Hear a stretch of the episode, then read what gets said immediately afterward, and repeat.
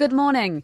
ANC supporters have called on President Jacob Zuma to fire party MPs who voted in favor of a motion of no confidence in him in the National Assembly. Zuma has survived the motion of no confidence voted by 21 votes.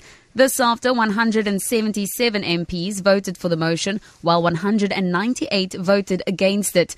26 ANC members of parliament voted for Zuma to go, and nine abstained.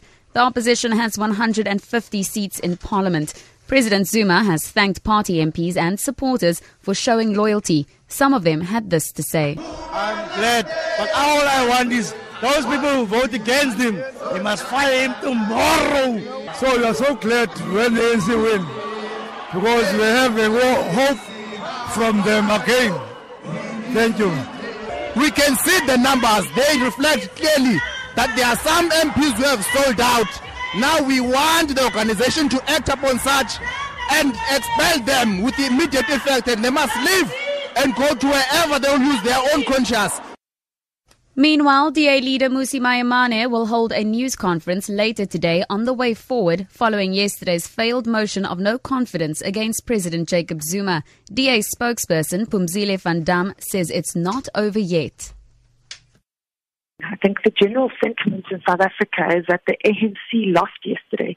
Um, firstly, um, in terms of those calculations, one in six of the ANC caucus and the executive voted against Jacob Zuma. Um, I think the, the, ANC had the opportunity to remove what is an albatross around their neck yesterday. They did not remove it. South Africans will not forget and they'll be punished severely in 2019.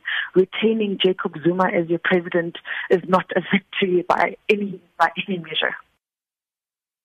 Emergency services say five people were injured, one of them critically, after an overhead pedestrian bridge collapsed onto cars along the N3 freeway in Germiston, east of Johannesburg. Ekurhuleni's disaster and emergency management services say four vehicles, three trucks and a car crashed onto the concrete bridge lying across both the north and southbound lanes of the freeway. Rescue teams used the jaws of life to rescue people trapped inside the vehicles. The injured have been taken to hospital. The N3 freeway is still closed near the Geldenhuys interchange as the wreckage is cleared up. To end this bulletin, rescue teams are looking for more bodies and survivors after a 7.0 magnitude earthquake hit a part of China's southwest popular with tourists. So far, 13 people, including six tourists, are known to have been killed and 175 injured. The Sichuan provincial government says about 100 tourists were trapped by a landslide that followed the quake. The BBC's Greg Dawson reports. The epicenter of the quake was close to an area popular with tourists.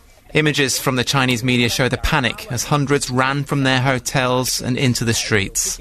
The earthquake struck just after 9 pm local time. The shaking was felt in the provincial capital, Chengdu, around 180 miles from the epicenter. Through the debris and the darkness, rescue teams have been digging for survivors. President Xi has called for all-out efforts to save the injured. For Good Hope FM News, I'm Tamara Snow.